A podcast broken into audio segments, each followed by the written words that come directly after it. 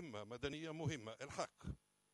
الحق يعني ليست لديها نفوذ إلى المحكمة الجنائية الدولية فقط دولة لها نفوذ إلى هذه المحكمة. وهي من إنجازات قيادتنا يعني نواقص قيادتنا واضحة ولكن في بعض الإنجازات والإحتمال أنه نلجأ إلى المحكمة الدولية. موجود اليوم ما كان موجود قبل سنتين ثلاثة. مشكلة إرادة ولكن إحنا لسنا جزء من القيادة قيادة منظمة التحرير. ولكن مثلا التوجه إلى محكمة العدل الأوروبية في ستراسبورغ متوفرة لدينا. ولماذا لم تبادر مؤسسة الحق في التوجه إلى محكمة العدل في ستراسبورغ يعني إرادتها بإيدها واسمتها بإيدها.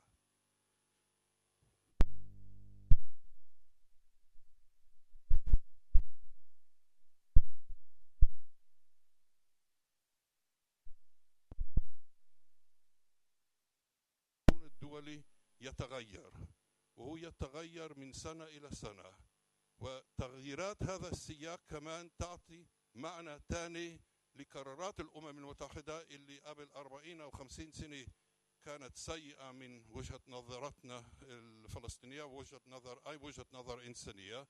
واليوم يمكن أن نطبقها لصالحنا. أنا أشرت إلى قرار سيء جدا قرار واحد ثمانية واحد. تغييرات السياق القانون الدولي يمكن نستعمله آلية مثلا لدينا سيادة أيافة. لماذا لم نطلبها؟ منظمة التحرير صار أصبحت عمليا عمليا منظمة قانونية داخل تل أبيب مش فقط داخل رام الله. أنا موجود هون أمامكم كعائد مع منظمة تحرير من لندن. ولم موجود أمامكم ومش في سجن. مش في سجن لأن هي عمليا قانونيا. سيادة لنا عيافة نطلبها. شكرا.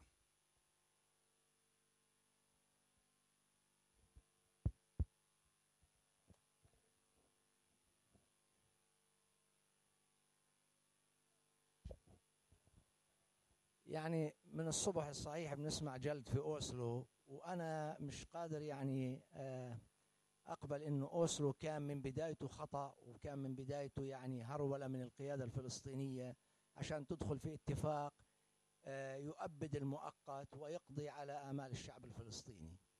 أنا واحد من الناس آه، عمري ما التقيت في أبو عمار في الكويت اللي كنت عايش فيها رغم زياراته التي لا تحصى لأني ما كنتش حباب كثير له. لكن في عام 93 بذكر أني كتبت مقال بعد أوسلو مباشرة قلت فيه أنه الذي كان منبوذا أصبح حجر الزاوية. وأنا هيك هيك قناعاتي. أنا لا أسلم باللي حكاه الدكتور رباني أنه في خلل بنيوي أو استراتيجي أو ستراكشرال زي ما بدك تسميه في أوسلو بقدر ما هو خطأ في التنفيذ. وإذا بدنا نطلع بأي نتيجة إحنا يجب أن نبحث وين أوسلو أخطأ. ليش وصلنا في أوسلو اللي هو كان بداية معقولة؟ يعني أنا برضو زي اللي حكى الدكتور تيسير مش إنه لو كان في خبراء قانونيين مع آه، أبو علاء ومع آه، عصفور كان طلعنا بشيء أفضل. اتفاق أوسلو لمن يقرأ قادر وقابل لأن يتبلور إلى حل سياسي شامل للصراع الإسرائيلي الفلسطيني. إذا أحسن إدارته وتنفيذه. الخلل هو في إدارته وتنفيذه. وأنا أسلم تماما إنه النتائج مأساوية بالنسبة لأمر كان مؤمل جدا لدرجة إنه واحد زيي عمره ما آمن في أبو عمار اعتبروا حجر الزاوية الآن في 93 إذا ما بحثنا من هذا المؤتمر ومن غيره أين الخلل؟ وحقيقة نتابعه والخلل بيكمن أنا بدي أعرض يعني هيك باختصار الخلل بيكمن. إحنا كفلسطينيين إيش اللي بدنا إياه؟ هذا اللي نفكر فيه. بدنا دولة واحدة لشعبين؟ فليكن إذا أوصلوا بنحطه على جنب بنطالب بدولة واحدة لشعبين بوسائل أخرى وبنضالات أخرى. إذا كان إحنا بدنا دولتين أوسلو هو بني على أساس أنه يكون دولتين. أنا شخصيا بدي أقترح على هذا المؤتمر أنه الخلل الأساسي اللي حصل في تنفيذ أوسلو هو التالي. القيادة الفلسطينية لعبت لعبة بسيطة أنه أول مرحلة انتقالية أنه الاحتلال سلموني الأراضي. قضايا الوضع النهائي بنبحثها بعد خمس سنوات. والقيادة الإسرائيلية اكتشفت مع مرور الوقت إنه هذا المسار خطر. والآن زي ما إحنا بنجلد أوسلو في إسرائيليين بيجلدوا أوسلو وصحافتهم مليانة إنه أوسلو هو كان بالنسبة لهم كارثة. الخلل إنه بعد إنهاء الاحتلال ماذا يحصل؟ الخطر الوحيد اللي بنحمله إحنا على إسرائيل كخطر وجودي إنه بعد الاحتلال إحنا نرفع كرت حق العودة. ونقول لهم في عندنا خمس ملايين لاجئ بدهم يجوا عندكم ويعيشوا من حقهم والشرعية الدولية معانا والعالم كله بأيدنا وفيش شيء بيمنع حق العودة اللي هو حق شخصي. إذا حصل هذا هذا تهديد وجودي لاسرائيل وعشان هيك شفنا إنه يهود باراك لما وصل للسلطة قفز على أبو عمار قال له دشرنا من قضايا المؤقتة والحلول المؤقتة تعال نحكي في قضايا الحل النهائي ولم نصل إلى أي جزئية كيف الحل النهائي؟ أنا لا زلت بقول إذا لم يوجد حل معقول لإنهاء التعارض البنيوي الهيكلي بين تطبيق حق العودة كحق مقدس إلنا لا تنازل عنه وبين الحفاظ أو عدم المساس بلاش الحفاظ عدم المساس بيهودية الدولة كما تراه الصهيونية العالمية ومؤيدة من كل يهود العالم إحنا بندور في حلقة مفرغة وأوسلو راح يستمر إلى مؤبد وإذا طلعنا منه إلى رحنا المنظمات الدولية. بالمناسبة أحد إنجازات أوسلو أنه عندنا دولة إحنا الآن. إحنا لو ما كان في أوسلو كان ما كان عندنا دولة مراقبة. برضو بننساها. خلينا نبحث عن الحلول الحقيقية. وين الخلل اللي صار في أوسلو؟ وكيف نتجاوزه؟ شكرا. شكرا جزيلا. بدي أعطي فرصة للزملاء اللي يجاوبوا على بعض الملاحظات وبعدين نعمل دورة للأسئلة الثانية ونبدأ بك قبل الأخير. إنه في هناك.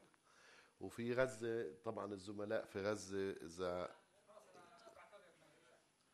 بدنا نعمل دورة ثانية. أنا أنا بعتذر أنك اعتذرت. أوكي. تفضل.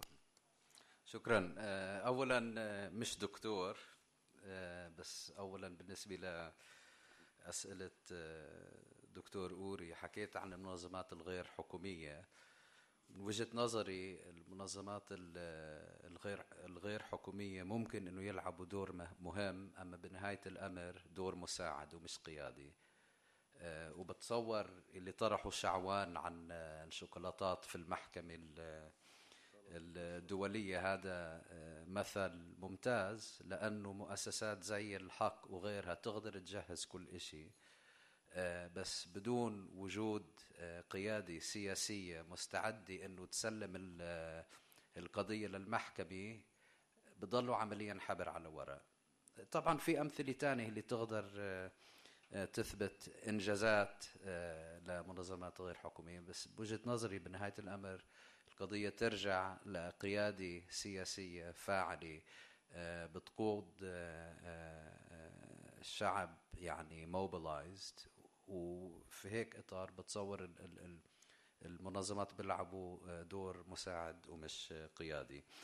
كمان بالنسبة لما تفضلت فيه عن القانون الدولي بتصور يعني مثلا في ال 47 فيش حدا اعترف في حق إسرائيل آه، آه، في الأراضي اللي آه، اللي احتلتها لاحقا بال 48 اللي كانوا متخصصين للدولة العربية حسب قرار 181 إذا بتشوف قرار 242 و 338 واضح إنه تحول الحدود من مكان مرسوم في ال 47 181 لأراضي ال 67 يعني الضفة وغزة فهاي يعني حتى لو قانونيا تقدر تثبت إنه ال إنه ال إنه الفلسطينية لا يزال عندهم حق في الأراضي اللي إسرائيل احتلتها بال 48 تجاوزا لقرار 181 سياسيا عمليا.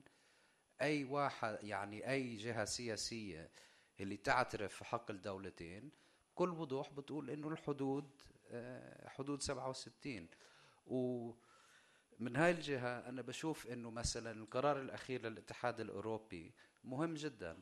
هلأ إسرائيل ليش انجنت من القرار هذا؟ مش بسبب العقوبات أو أو التكلفة الاقتصادية بس لأنه الاتحاد الأوروبي عمليا حكى لإسرائيل مزبوط لكم 45 سنة محتلين آه، القدس آه، ومزبوط بنيتوا مئة ألف مستوطنة ومزبوط أجالكم آه، رسالة من بوش إنه أي اتفاق لازم ياخذ بعين الاعتبار التغيرات الآخرة بس إحنا كاتحاد أوروبي نعترفش بأي تغيير حصل منذ ال 67 حتى الآن. بالنسبة لنا الحدود زي ما هو. وهي بتصور فرصة ذهبية. يعني هاي هاي مش شوكولاتة هذا عسل. آه واللي ناقص يعني قيادة اللي تقدر تستغل هيك موقف وتستثمره وتحوله لتغييرات آه، سياسية وهذا برجع للي آه، حضرتك تفضلت آه، فيه إنه يعني أنا مش شايف طبعا في خلل في في القيادة وخلل في الإدارة في الإدارة. بس لو كان في إدارة سليمة للعملية السياسية ما كنا نفذنا أوسلو بطريقة أفضل. أصلا بحياتنا ما كنا مضينا عليها. هذا الخلل الأساسي وجميع ال ال ال الأغلاط أو شو ما بدك تسميه اللي صاروا هي ناتجة عن خلينا نقول الخلل الأساسي اللي هو القبول في الإطار السياسي لأوسلو. هلأ أنا بشوف فرق مثلا بين قائد زي ياسر عرفات اللي بنهاية الأمر بالنسبة له أي اتفاق مش أكثر من حبر على ورق.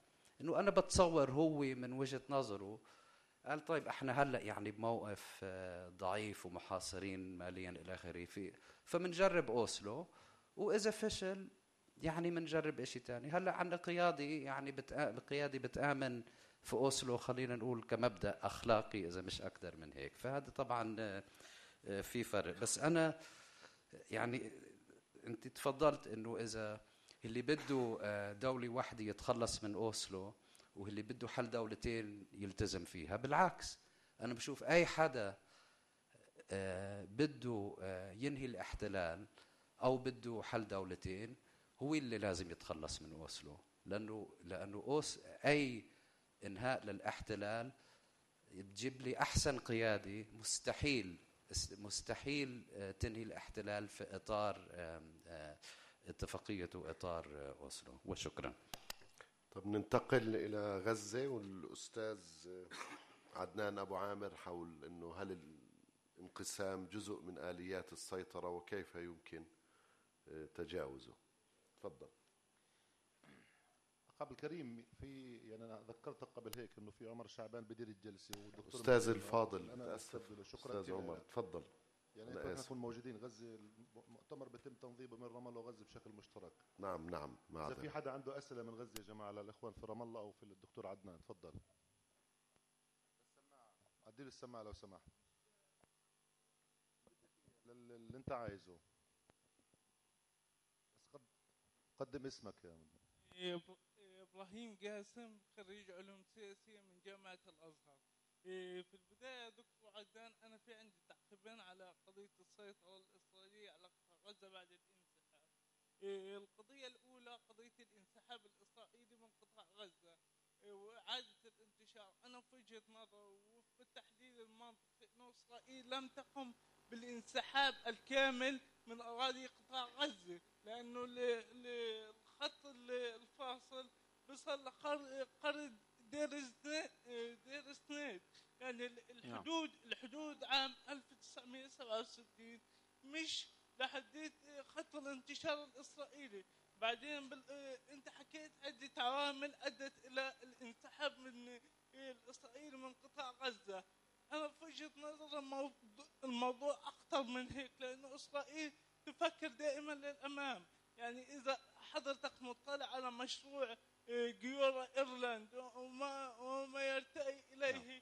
يعني هذه مقدمة مقدمة أساسية مقدمة أولى لتطبيق هذا المشروع الذي يتضمن دولة فلسطينية على حدود قطاع غزة وإقتطاع جزء من سيناء لحديد الشيخ زويد.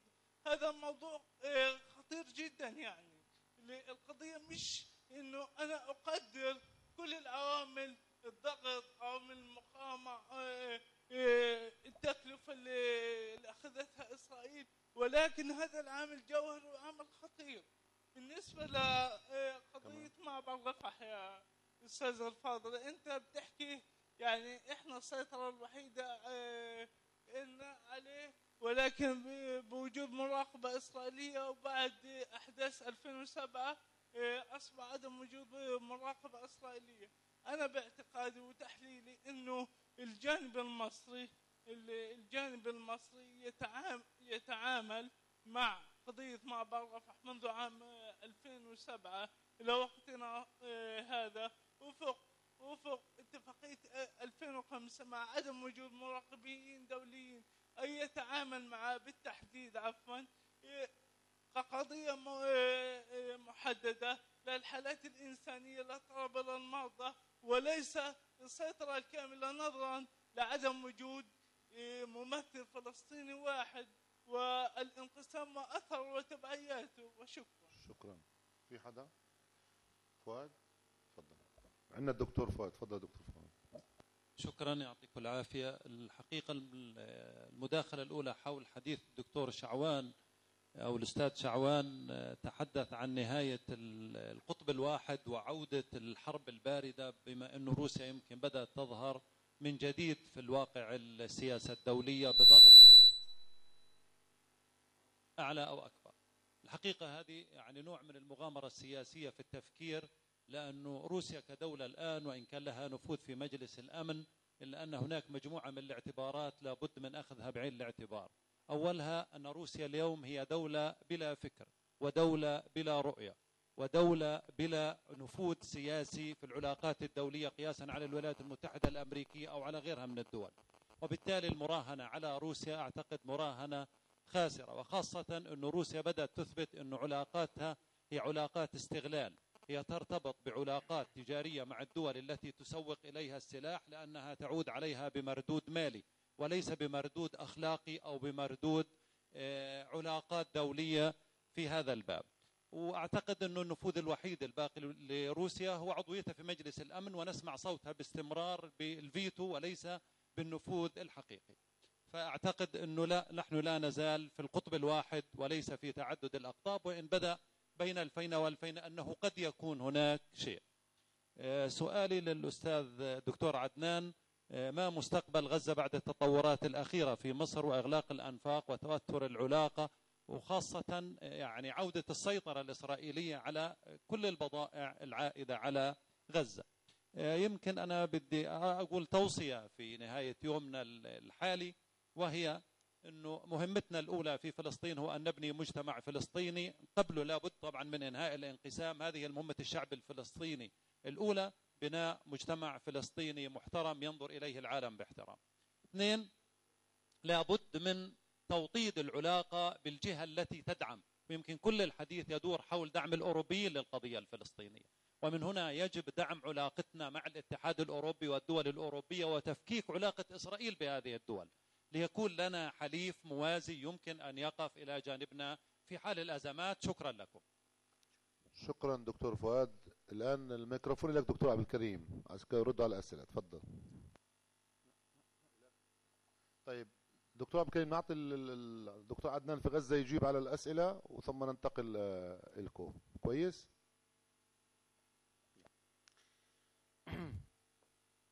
الحقيقة ما طرح حول أن الانقسام الفلسطيني أحد آليات السيطرة الإسرائيلية يعني قد يبدو مبالغة في الطرح الإسرائيلي أو يعني سباحة مغرم بها الفلسطينيون في نظريات المؤامرة.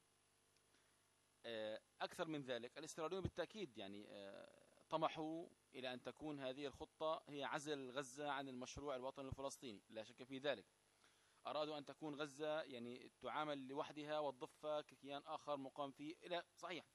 لكن ليس كل ما تريده إسرائيل تطمح إليه تفكر به تخطط له هو أمرا واقعا يعني قضاء وقدر على الفلسطينيين. لما لا نقول أن الفلسطينيين تكلم عن السلطة الفلسطينية بشكل أو بآخر هي التي يعني أرادت أو لم ترد قصدت أو لم تقصد أن يتم تطبيق هذه الرؤية الإسرائيلية بعد انتخابات 2006 الانسحاب حصل في أيلول سبتمبر 2005 بعد أربع أو خمس شهور حصلت انتخابات تشريعية. فازت حماس حصل موضوع الانقسام السياسي والاستقطاب وإسقاط الحكومة وافشال حماس وغيره. وبالتالي ما حصل من انقسام لا أحد يرضى عنه سميه عملية اضطرارية عملية تجميلية إلى آخره سميه حسما انقلابا لن نختلف على هذه المسميات. لكن بالنهاية لا الذي جعل من التوجه الإسرائيلي بعزل غزة عن الضفة أزعم وأظن وليس كل الظن إثم هو سوء الأداء من السلطة الفلسطينية. لما ذلك؟ كان بإمكان السلطة أن تقبل نتائج الانتخابات وتمنح الطرف الفائز حماس فرصة الحكم والفوز تنجح تفشل تفوز تخفق. هذا موضوع آخر. لكن استباق الأحداث ووضع العصي في الدواليب ومنع أو عدم منح الجهة الفائزة فرصة الحكم بصورة أو بأخرى وإنشاء دولة في ظل دولة وحكم موازية وهكذا هذا بالتأكيد جعل الأمور تذهب في اتجاه لا يريده أحد. واستيقظنا صباح يوم على أن تكون غزة منفصلة عن الضفة الغربية. هناك ما زال في الأفق الفلسطيني على سواده وعلى انعدام كل الإضاءات الموجودة. أفق. السلطة الفلسطينية الرئيس أبو مازن ما زال يملك يعني زمام مبادرة بوضع حد هذا الانقسام.